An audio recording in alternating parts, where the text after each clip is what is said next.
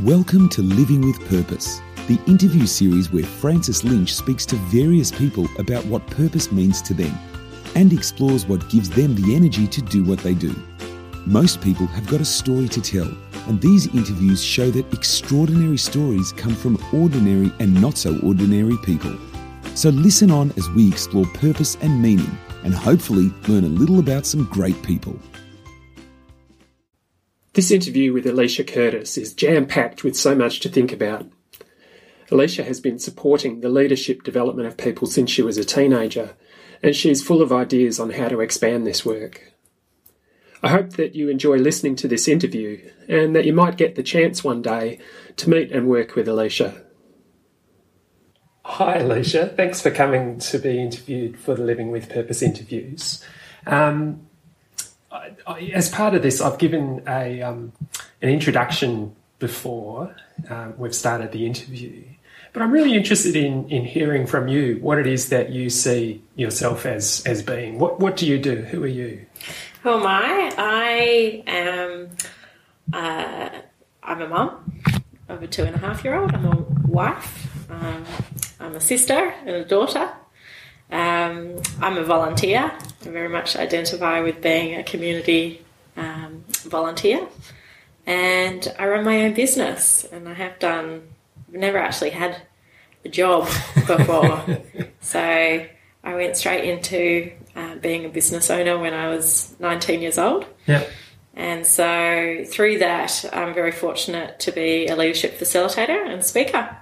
So that's me in a nutshell. Yeah, so it's lots of different things, really. So yeah, a few hats. Yeah, and is this something that uh, is a life that has evolved, or is it one that was planned? Definitely evolved, definitely evolved. But there were definitely some catalyst moments in my life. Um, I think the first one really was when I was 12 and I was accepted into an international children's conference. Oh, wow and that had a huge you know impact in my life. Uh, I was just a dorky twelve year old who lived out on a five acre farm in Bullsbrook. Yeah. And uh, previous to that, I had been involved in my school environment club, and uh, that led to me uh, being accepted into this international children's conference on the environment. It was the first one that the United Nations had run uh, for kids, okay. talking about the environment. So I had two free tickets to fly me and my mum over to England to attend this conference. Three days, 800 kids from 90 different countries. Yeah. And I just felt so fortunate to be part of this amazing world event. And yeah, it really changed the trajectory of my life. Um, you know, I came back from that conference just thinking really realizing the power that I had as a citizen to make change in my world. Yeah. And yeah, that, that led me down a pathway to uh, connecting with other kids who had a similar um, uh, sense that they could make a difference. And we started the Millennium Kids, uh, well, the Kids Helping Kids conferences, as it was called back then. And yeah, by the time I was 15, I'd run three of those conferences. We, you know, decided to run our own conference back here in Perth after the International Children's Conference. Yeah. And so, yeah, from a very early stage, I sort of um, got led down this pathway of then it just became this big snowball effect that, you know, I just, you know, saw the opportunities and I took them. So. So at 12, I mean, most kids don't really have an idea of where they're going to go or what's what's really um, you know their core sort of interest or passion. So was that you know being part of in that school environment group that was showing that you were interested in something, wasn't it? Yeah, you know, I sort of think um, you know I I owe a lot to volunteering. And not only volunteering, but just committing deeply to a purpose that's um, bigger than just you. I think, you know, for, for kids especially, but for anybody, just to sometimes look, you know, outwards and, you know, instead of just looking inwards and how am I doing, you know, how am I, you know, uh, achieving my goals, actually just having that broader uh, focus. How can I impact the world around me? How can I impact um, people around me who are not doing as well as I am? Yeah. Um, I think that can um, teach us so much. So, who were the people who really influenced you in those younger years when you were sort of 12, 13, 14, 15? Well, my mum, obviously, my mum and my dad, really, you know, yeah. both in different ways. My mum was a very compassionate sort of person. She was a, a nurse, um, but she became an early mentor for me. Um, you know, I still remember we used to have the meetings in South Perth for the Kids Helping Kids yeah. conference. So yeah. from Bullsbrook, it was a 45 minute car trip. And, you know, mum and I got to chat a lot. And then the debrief, you know, on the way home. Um, my dad was has been a business owner all his life, had his own business, so I learned you know different things from him. I you know we when I was fifteen, we went to rostrum club meetings um, to progress my speaking um, public speaking skills. So yeah, you know yeah. they were hugely um, uh, integral in my journey. But teachers also were you know a huge com- part of, of that journey as well. Yeah. When I went into high school, uh, the principal changed over when I was in year 10 and he really took me in and, and continued helping um, develop my journey as a leader, as a community advocate, um, as a team builder. Um, so, yeah, I learnt a lot uh, from just, you know, a whole range of teachers um, and then just other kids as well, you know, just getting different perspectives from other kids, you know, being involved in the Kids Helping Kids conferences. Yeah. Um, you know, the international element of it too, seeing that we were just, we were broader than just Australia, that this is, you know, we're interconnected. We, um, we face the same challenges as kids all around the world. We can come from very different cultures, very different religions, but we all still had the same aspirations in life, the same challenges. So that was, you know, a wonderful learning to have early on, um, and and yeah, grow from that experience. So it sounds as though there was a lot of um, bouncing off other people's energy and, and their ideas and passion as well. Oh, definitely. You know, realizing that you you um, become even stronger when you have that diversity of perspective and opinion. Uh, you learn and grow so much from talking to people that are very different to you, and then you realize that they're actually not that different at all. You know, that we have a lot more commonalities than we yeah. do differences. So. Um, you know, I can see how all of those have shaped the person who I have become, and and uh, and have led me down different experiences um, that have been just really beneficial to me personally. So when you moved into that sort of more, uh, you know, getting into your late teens, early twenties, did things change? Was, were there different people that came into that sort of role of influence with you? Yeah, definitely. So obviously, um, graduated from high school, went into university, and and probably struggled a little bit to find my place in uni. Um, you know, I was I was you know um, head girl at my school. I you know had a very strong uh, community around me in high school, and then you know changing to become you know this very uh, small part of a huge yeah, university was you know it took me a, a, while, and in the end, you know. Um, I I decided you know it was wasn't what I was looking for, um, and was lucky enough to be um, offered a different um, course uh, to do my master's degree bef- before I'd finished my undergraduate.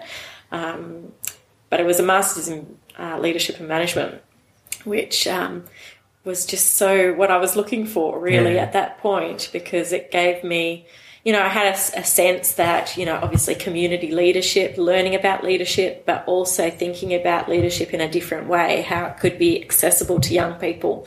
That was something of interest to me. I started my business um, just as I was um, changing over courses.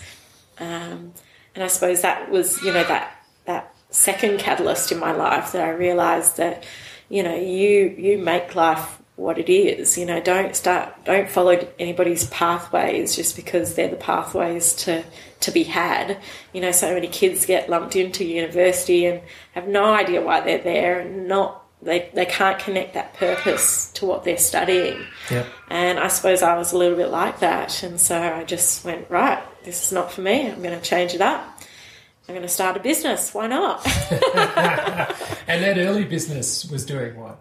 Uh, lead, youth leadership training. So, you know, just before I turned 19, um, I set up um, a business. I went into a small business uh, centre and um, applied to do the NEIS scheme, which is the New Enterprise yeah. Incentive Scheme. Yep. And he, the the mentor there, said, "Oh, you're not going to be able to make a business out of you know talking about leadership or you know working with young people with leadership." And you know that was a bit of a red flag to a bull there. uh, right, well, I'll show you. And uh, and so for you know many years, I would just go out and talk to high school groups, uh, develop leadership programs um, for a whole range of kids. So I worked with you know Indigenous boarders. Um, at-risk young people, right through to you know student leaders, uh, student leadership groups. I would run half day, full day, weekend retreats for student leaders. Just all sort of developing my own from my own experience, and then what I was reading, trying to create different leadership experiences for young people. Um, and and it resonated with the young people. It resonated with the teachers. There's still some teachers that I work with, and some schools that I work with still today who um, still remember my mum driving me up to retreat venues. Oh, okay. when I was yeah yeah 19 years old, pretty much. So um, yeah, yeah uh, there's been some great great people that I've connected with throughout the way and continue to work with. Um, yeah. So it was funny when I, I um, was saying who I was interviewing at home here. One of my daughter, well, my daughter, she said, "Oh, I remember her coming to my school." yeah, that's yeah. I did a lot of speaking. You know, yeah. it was a really good grounding into professional speaking because if you could keep a group of you know 150 year nine students yeah. uh, occupied for 45 minutes you could you know adults are a breeze to talk to. But that that was great because it kept you honest i think. You know it keeps you really honest to show your true self in those situations to not try and play anybody else but who you are and get really good at telling stories and um, and and show young people an opportunity that you know is really important to them because they they feel the, the issues that are surrounding them.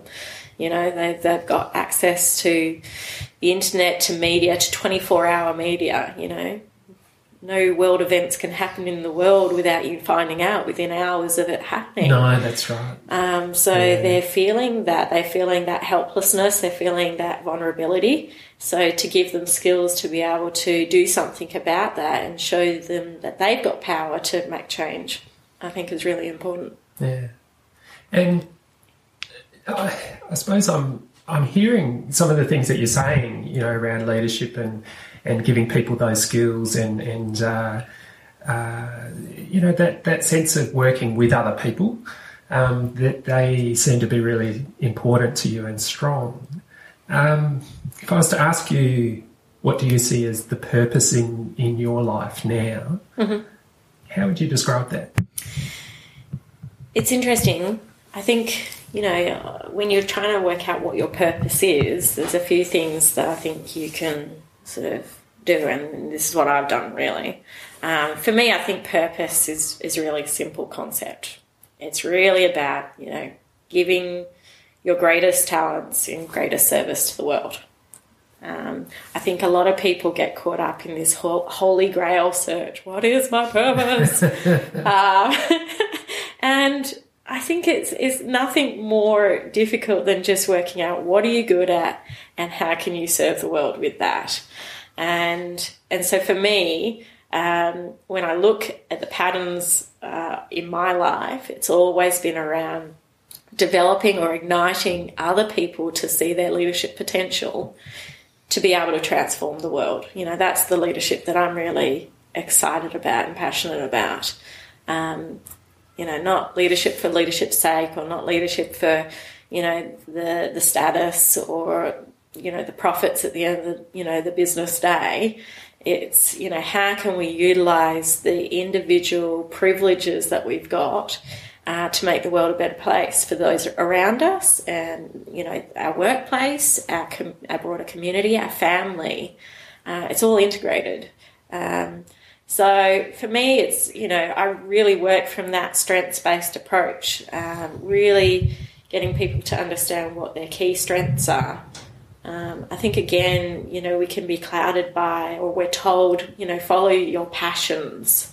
Um, and, you know, passions are great, but, you know, I have a passion for tap dancing and you know um, watching theatre, but I'm not necessarily going to make a career out of that. Yeah. And I think this um, this encouragement that you've got to be totally passionate about what you're doing in your work uh, can sometimes misguide young people. Um, but I think you'll get there in the end. I think if you work on your strengths, if you develop mastery around your strengths, if you focus on that, if you put the hard yards in, the hard work ethic, then you start to become really passionate about you know your craft, your ma- your piece of mastery.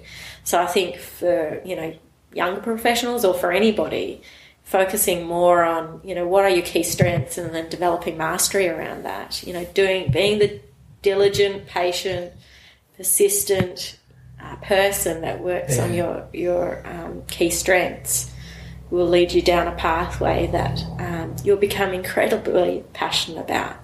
Um, so you know, I, I'm really boring in that way that you know I just really encourage people just to put in you know the the the deep effort and commitment into their areas of um, strengths, and then yeah, look at how they can use those strengths to better you know the people around them, to better society, to better their workplace.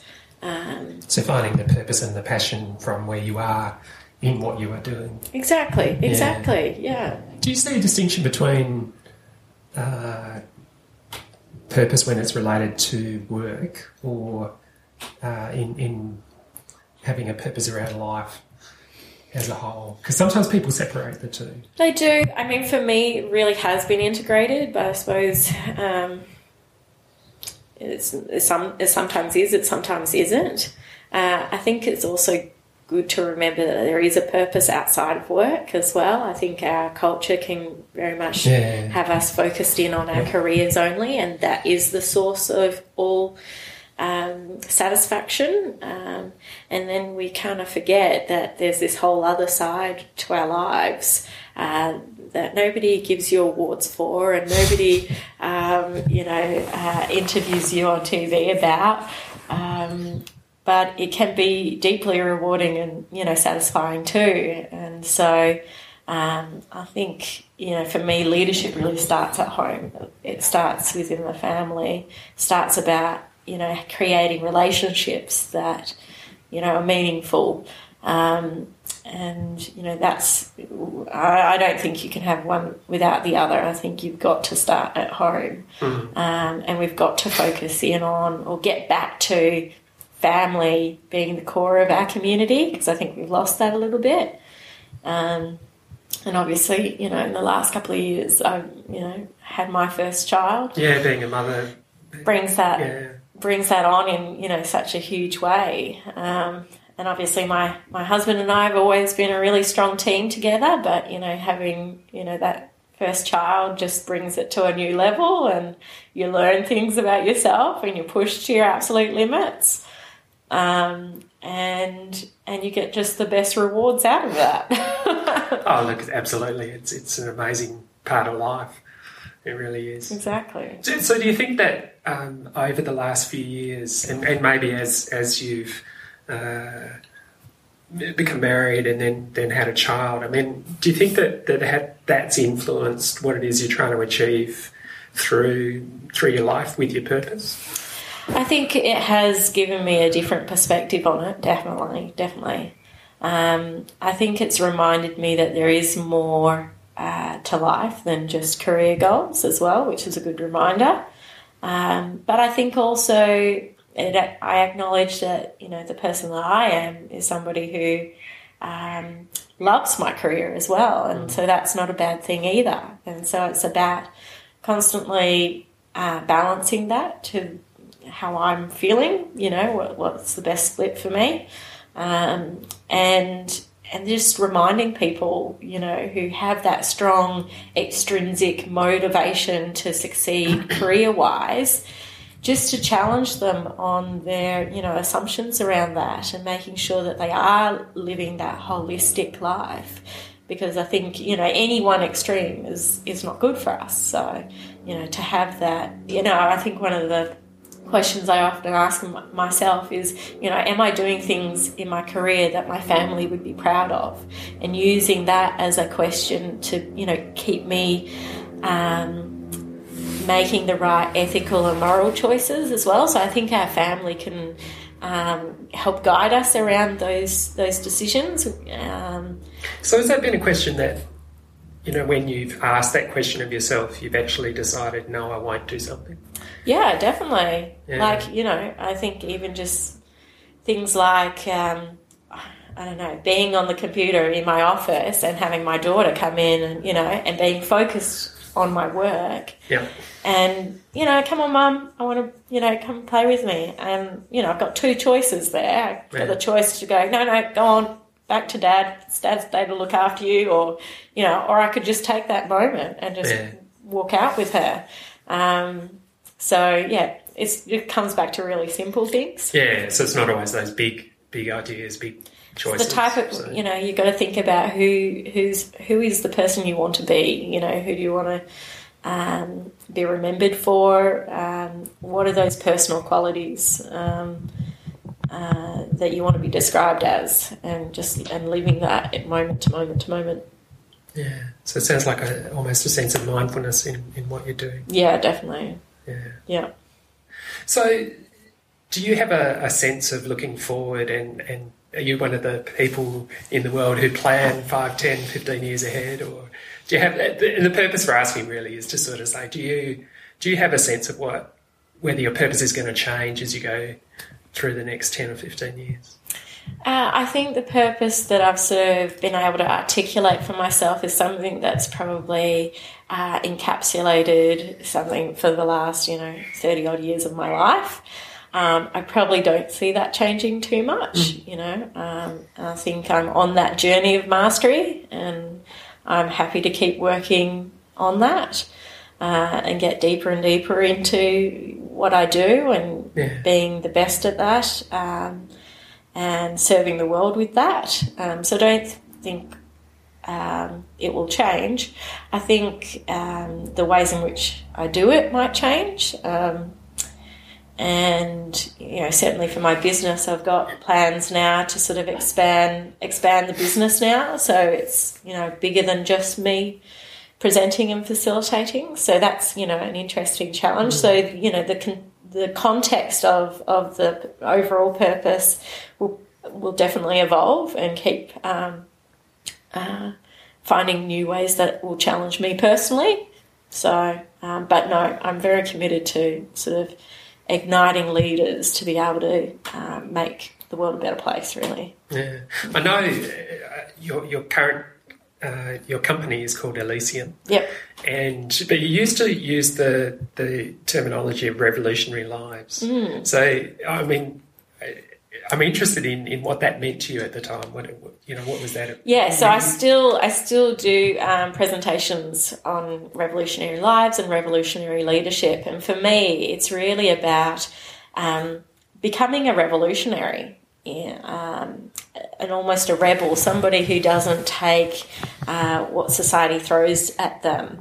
Uh, and I think to live a really fulfilling life, um, in the way I see, you know, fulfillment, you do have to be a revolutionary in modern society because you know, at every turn you're pushed into fame and fortune and and beauty basically those are the things that our external you know society mm. um, admires and uh, encourages so i think to actually um, stand strong and actually turn away from that is actually yeah that's what you know um, brings about the the revolutionary you know point of it that you actually have to you know look like um, um, yeah, you just have to be courageous in that because everything around you is pushing you in another direction. So that's what revolutionary lives meant to me to actually really live a, you know, a happy, healthy, fulfilling life. You actually needed to uh, invoke some sort of um, revolutionary tactics. and so, um, part of what I take from that too is is the sense of, you know, there's those those individual decisions that I need to make about my life, mm. about whether I'm going to live the life that others may want me to live versus the life I want to manifest. Exactly. yeah. Exactly. And you know, there's the decisions every day that we make around that, um, and what's important to us. So it's always, you know, that that ability to self-reflect and making sure that you are living the life that you want, that um, is important to you. You're being the person that you want to be, um, and making sure that your behaviours, your everyday actions, are actually aligned with that um, it's an ongoing process because we can so easily um, fall into bad habits. You know, I remember, you know, just a couple of weeks ago, my husband was sort of saying to me, you know, mobile phones, you know, uh, infiltrating the bedroom a bit. Um, and and he was right. You know, I'd got into this horrible, you know, habit of, you know, checking the phone before I went to bed, checking it, you know, when I woke up. Yeah, yeah. And intellectually, I know that that's a pretty terrible thing. Like, you know, it's not going to be good for focus, for mindfulness, for yeah. a whole raft of things. But you can just, you've got to pull yourself up constantly and just make sure that you, you know, the habits that you're doing every day is representative of the life that you want to live and and that purpose. So it's like self reflection, really. Yeah, exactly. Yeah. And I think people find self reflection really hard these days, and I think it is because we're living in such a distracted world that we don't actually have the ability to uh, focus and um, you know objectively look at our own actions. Um, and so, yeah, it's, it's one of the, you know the best techniques I think you can uh, practice as a, as a leader is that ability just to be mindful of your own actions and the impacts it's making, and whether your intentions is really linked to um, the behaviours and whether the outcomes or the impacts of that is really, um, you know, aligned with that intention. Um, so yeah, it's and it's hard in today's society when you know you've got email and media and you know you're just bombarded with yeah, it your phone can keep buzzing all the time. Pretty much, yeah, yeah. yeah. yeah.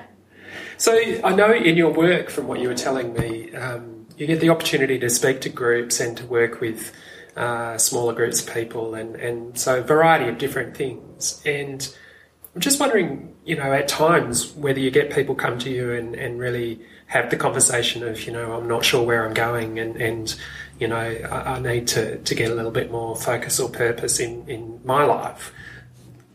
What, what, do you do? What do you sort of say if somebody comes to you and asks you those sorts of questions? Yeah, all the time. I think we're living living in a meaning uh, deficit world. You know, everybody's yeah. trying to find what that overall meaning is for them and what they should be doing.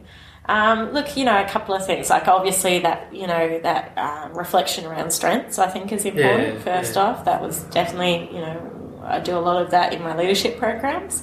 Martin Seligman has a you know a wonderful online um, survey that you can do. Okay. Right. Um, uh, authentic on his uh, website, authentic happiness. So you know, just firstly getting your character strengths you know off of yep. there, and again reflecting on you know what's really resonating with you. Um, obviously, volunteering is another thing that I highly recommend. So again, you know, you've got to have that introspection, and then just you know, and then focus on you know outside.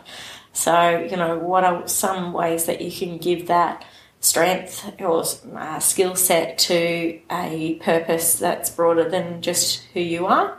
And I think you know, I, I think in our instant sort of culture, we tend to uh, or over the you know the 20 odd years that I've been volunteering, I see people's volunteering commitment gets shorter and shorter and shorter.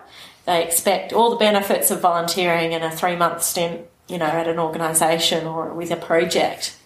And I, I think it actually comes from, you know, something that you've got to commit a lot more deeply than that. So, you know, how can you really see through something, you know, over many years? I think that's only, you know, when you're going to really gain a huge benefit from from that involvement. So, you know, if you're willing to commit to that, um, you know, be in it for the long term. You know, really commit to something and and um, you know have it sort of integrate into your whole lifestyle.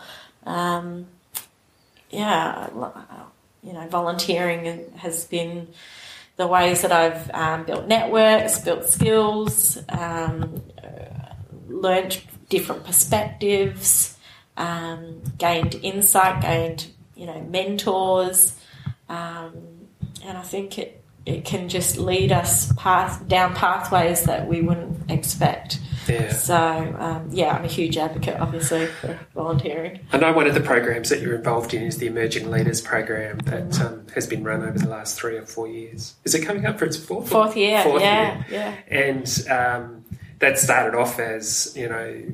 Uh, getting younger people involved on aged care boards, but it sort of expanded into sort of not for profits generally. That's right. Um, and that's really, in a sense, what those people are saying is, is mm. that they're prepared to volunteer to be involved with organisations over a longer period of time. Exactly. So, so what what is it? Do you think that really draws those people into that that desire? Mm. The people you've seen on the program. Look, we have such a range of people involved in that program. Some people are working, you know, within sort of the community sector, especially like aged care or health industries, and they're looking for ways to be able to make a broader impact. Um, over the last couple of years, in particular, we've gained a lot of young people from different, you know, professional industries, um, law, accounting, engineering. Um, they see it as a way to develop their skills, and I suppose through the program that we do, uh, we really challenge them to make sure that they've got that commitment. Because I'm not going to, you know, provide, you know, connect them with an opportunity to sit on a board unless they really understand who they are as a person, what their values are, and making sure that that volunteering commitment is really aligned with who they are as a person. So Yeah, we yeah. start a lot with that personal development.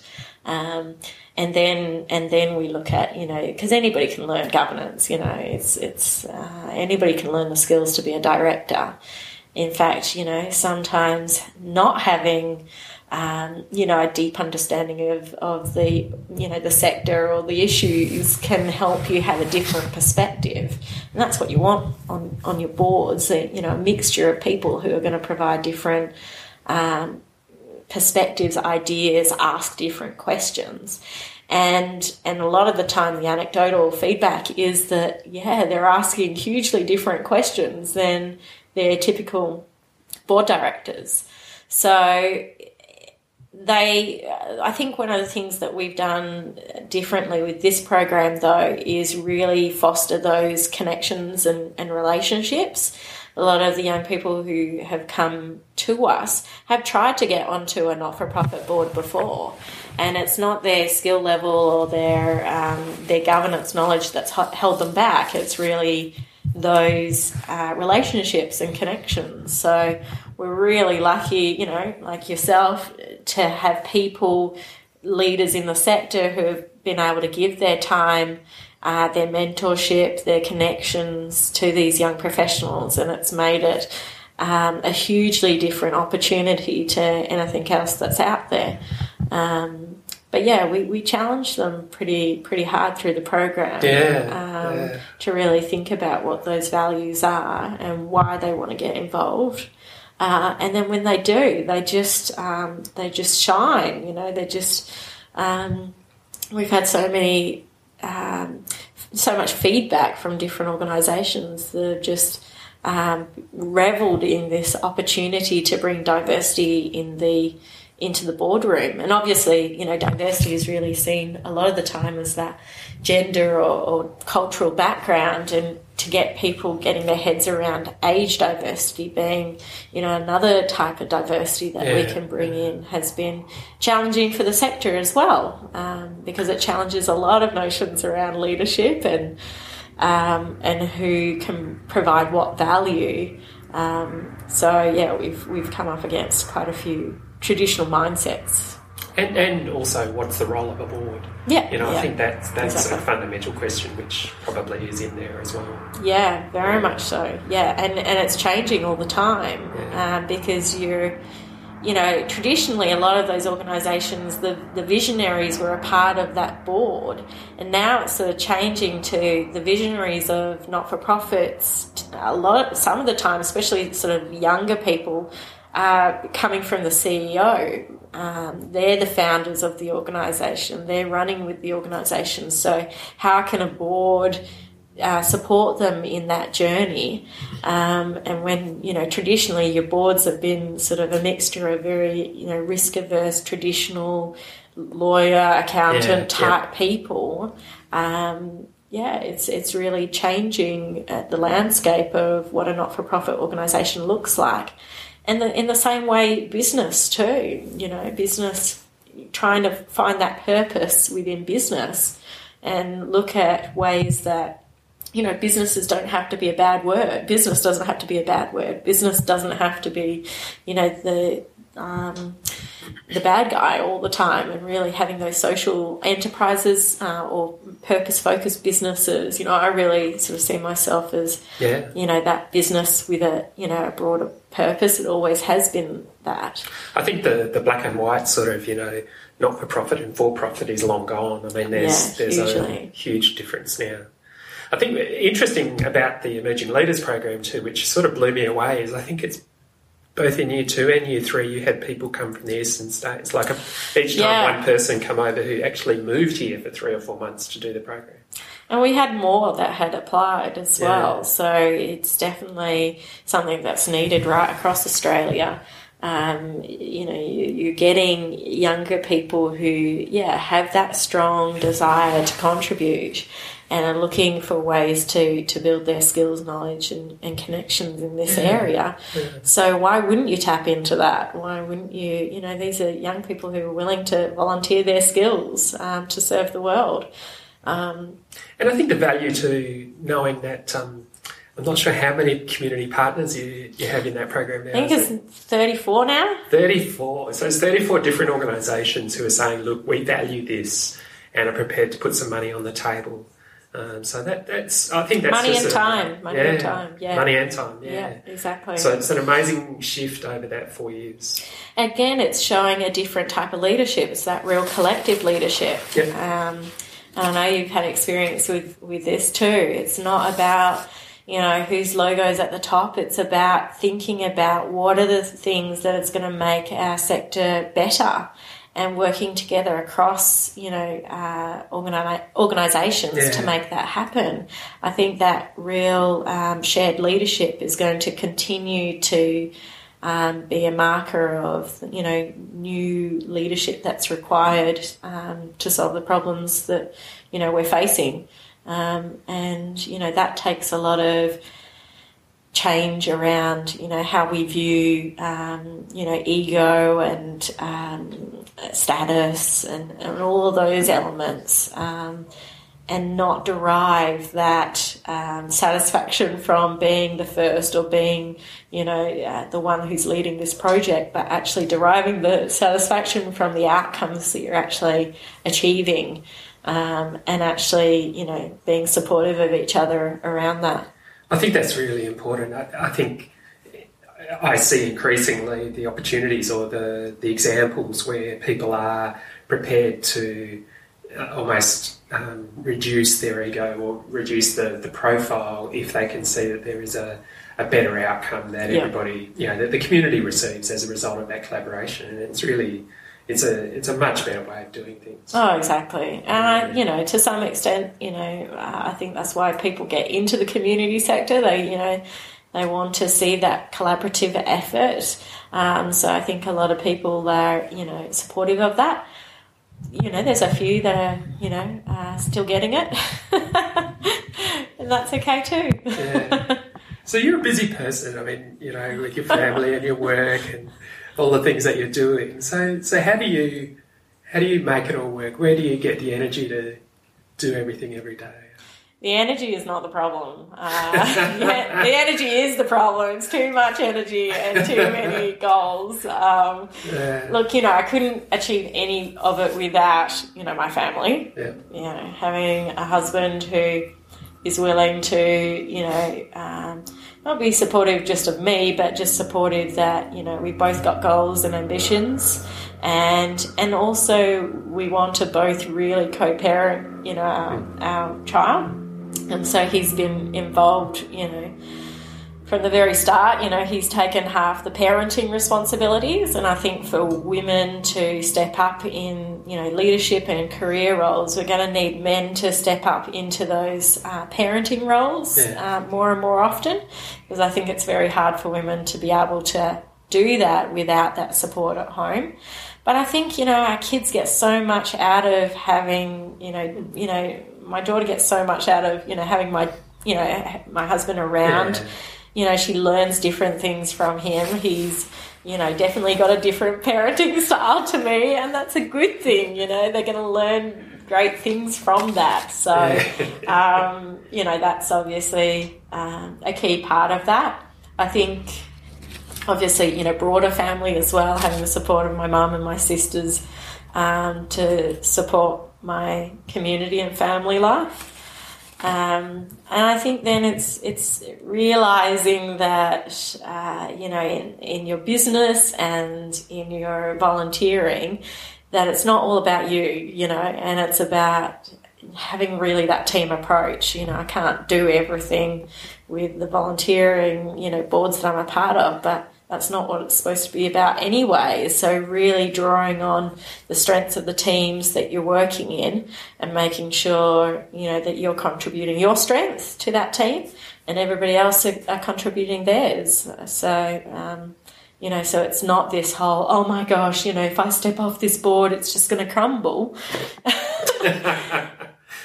It's It'll not. keep going. It'll keep going. Somebody else will stand in, you know, Yeah, your place. yeah. So just realizing that, and you know, you don't have to do everything. So just keeping focused on what you can provide um, to the organisation, and making sure that the time that you do have to spend on that, Mm-hmm. you're very effective um, in what you have to do. So where's your learning now? Do you are there particular books or blogs or podcasts or you know where, where do you get your inspiration from? Oh my gosh, my husband um, cringes every time the doorbell rings and there's another, you know, packet of books that, you know, come from, you know, some online bookstore. Yeah, yeah, yeah. I'm a very avid reader um, of different books, um, especially in that leadership, philanthropy, um, team building space.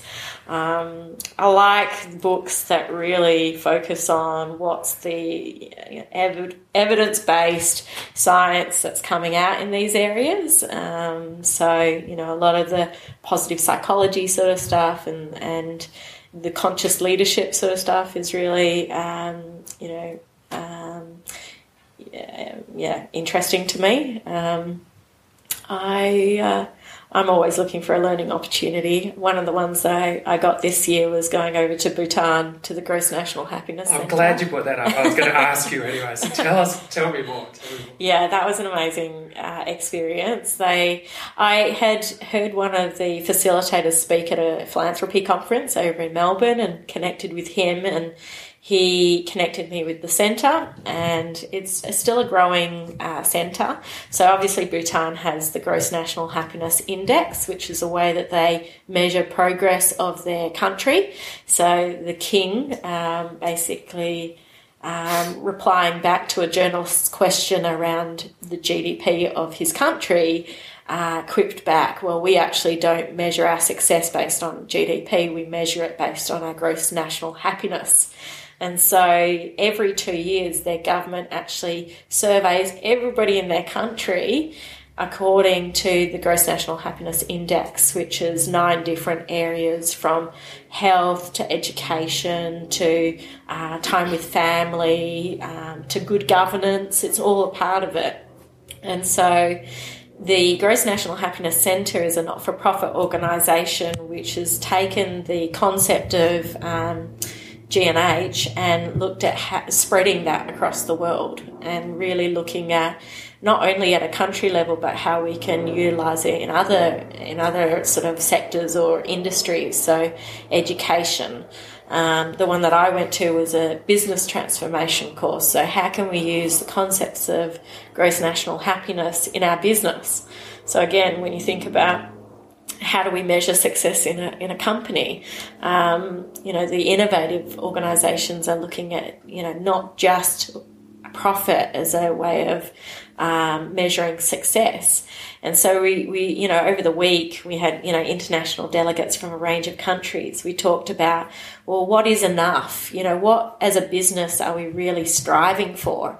This continual sort of need for more growth, bigger, better mm. you know is is that the goal you know um, and trying to look at it from a multi-stakeholder approach instead of just seeing the shareholders as the be all and end all who you know benefit from business there's actually a whole range of stakeholders that we need to look at and and they all have needs and the research is now showing us that companies that actually do look at that multi-stakeholder approach that do value their employees their clients, the environment, community, actually outperform companies that don't, that actually have just that shareholder focus. So it's a really interesting time in business where we're actually really shaking the notions of what a successful company must yeah. look like. And I find that really exciting. So have you got ideas about how you uh, going to work with that here? Yeah, definitely. So firstly, it's just really about sharing the, you know, the concepts and thinking and asking those questions and I think business transformation can't happen without us first having that personal transformation. So, you know, a lot of my work is focused in on that personal transformation um, side and then promoting the different uh, measurements and uh, opportunities for business to really look beyond what they might be looking at currently. So there's a great um, organisation called B Corps or Benefit Corporations. Yeah, yeah. So that's a measurement uh, that businesses can go through to actually showcase that they're looking at things more broadly than just profits, and um, and it's sort of like an accreditation that businesses can get. Um, to and I think there's been a couple of them in Australia now. Yeah, yeah, there is a few. Yeah, definitely. Um, and it's growing. So it's it's great to see, and that came from America. I mean, there's different measurements that are happening in you know other parts of the world. So it's great to see you know different uh, countries taking on or different uh, geographical areas taking on these concepts and really challenging the status quo on what business is and does and how.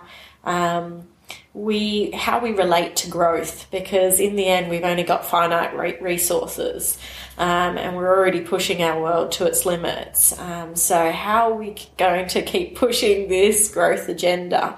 I think it, like anything, I think it's got to be taken in balance and um, and looked at more holistically. And I think business just gives, you know, you ask people who they are, you know, they identify through their jobs. So we've got a great opportunity to change people's identity of who they are through business. And yeah, I find that really exciting.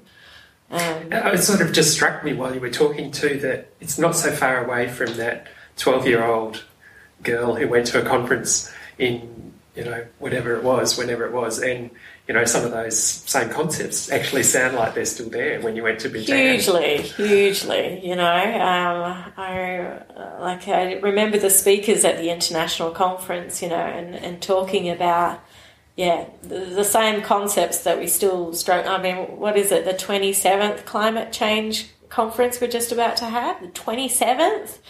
Like, how much talk do we need, people? Like, yeah, let's just yeah. move it to the next level. Come on. yeah. We're sort of nearing the end of this um, interview, and it's been such a nice uh, conversation. I'm just wondering, is there anything that um, that you're involved in that you'd like to sort of tell the listeners about? um, well, my latest volunteering uh, project is um, again trying to shake up the status quo in an area, and that's in philanthropy. Um, and so, 100 Women, we launched March last year. And it's a giving circle. So, uh, a giving circle is where people come together um, and uh, donate a set amount of money or a you know a base amount of money Yeah. that goes into a funding pool that, that then then is um, uh, given given away to different causes and I'd had this idea for uh, a couple of years but just not had the time to really um, put it out there and then connected you know I was in the car talking to a friend about ideas to change the world and shared the 100 women idea. And she said oh this is great. Let's let's make it happen. So she was really the you know the push to you know Yeah, yeah. get things rolling. Um, but it's amazing to see, you know, how it's resonated with people, and I think this concept of citizen philanthropy has really sort of um, started to excite people. As philanthropy, you know, when you look at the root of that word, it's about lover of humanity, and people are looking for ways to contribute to that greater purpose, that greater humanity, and philanthropy is a great way to do that. Um, and so, yeah, we, we started last year. Um, we fundraised just over $100,000 and Yep. gave it away to three causes. And this year we're in our second year. We just uh, we've just released our five grant finalists and still taking donations till the end of the year. Um, and hopefully we'll have hopefully around ninety to hundred thousand dollars to give away. And for me, it's exciting to show that you know philanthropy or philanthropists don't have to be rich, famous. You know, a lot of the time, older men. Um, You know, that's the face that we associate with philanthropy. Um, and it's been exciting to say, hey, actually, philanthropy doesn't have to be like that. You know, you can come from a whole range of different backgrounds and be a philanthropist. You can give your money, you can also give your time, you can give your networks. Yeah. Um, so, really trying to redefine or change that story of what philanthropy is about. Um, and I've just come across the most amazing people and, and causes um, and learned so much about grant making myself that it's been great to, you know, we're trying to empower people to be philanthropists, be powerful philanthropists. How can we use our money to make the world a better place? And for me, you know, I've always sort of donated my time and my skills. Um, it's been great to learn about, okay, well, you know, now I'm a part of a group, a collective group that's, you know, giving away $100,000 a year. I've not been in that, you know, No, had that no. experience before. Um, so um, it's great to develop my skills around philanthropy and how you choose, you know, organisations and projects that are really going to have that long term change. Um, and it's a bit of the head and heart sort of stuff. Um, but being able to do it with others who um, are still learning too has been a great experience. And I think uh, uh, uh, in the last interview I did with Nikki Howe, she also mentioned 100 women. Yes, so she's I heard. Thanks, Nikki. and I've spoken to a couple of other people just personally who've been connected to it. And I think one of the things which you're mentioning, but I've heard others say too, is it is that sense of, you know, probably in the past over the years, individuals have given money to other organisations or charitable organisations or whatever, and you get to tax time and you might have given $500 or $1,000 or whatever over the year. But in this way, um, it's a lot more personal in the sense of that um, you actually are, you know, taking responsibility for where it's going to go. You get to choose, yeah. In the end, like you, you know, the grants subcommittee goes through all the applications. They read them. They ring, you know, the organisations up. They do the checks. yeah. Um, in the end, you know, every member gets a vote uh, on where the money goes. So there, there is that uh, concept of you educating yourself on what the issues are. Yeah. And for us, you know, we give a lot of credit to the not for profits who are doing the work, and we don't have themes or, um, you know, topics that we will uh, fund versus others. Okay, yeah. Um, in the space of you know empowering women, we really try and allow not for profits to tell us what are the key issues in a lot of the time they're they're the experts. You know, we, um, we can learn from them Yeah, in that yeah. way, but we can also share our knowledge and expertise, our perspectives, and and challenge each other around. Okay, well, here are the finalists. You know, where do we think the money's best going to be spent? And in the end, like you know, I'm going to give twelve hundred dollars. That's not you know a small contribution for a person you know on an average wage. But I know that the money that I give, that twelve hundred dollars, is going to be spent in the absolute best way because of the rigorous grant making process that's going to happen. We've done the checks, we've asked the questions, we know that Yeah. um, we're going to get the impact for that money.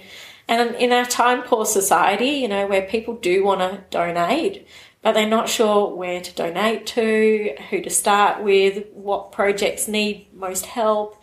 It's a really great, safe environment for people to come, learn more about philanthropy, uh, come together as a collective, and then, you know, see the benefits of that money um, and, you know, go visit the organisations and have that long term, you know, relationship with those organisations um, and see the benefits of, you know, what you've helped ha- make happen.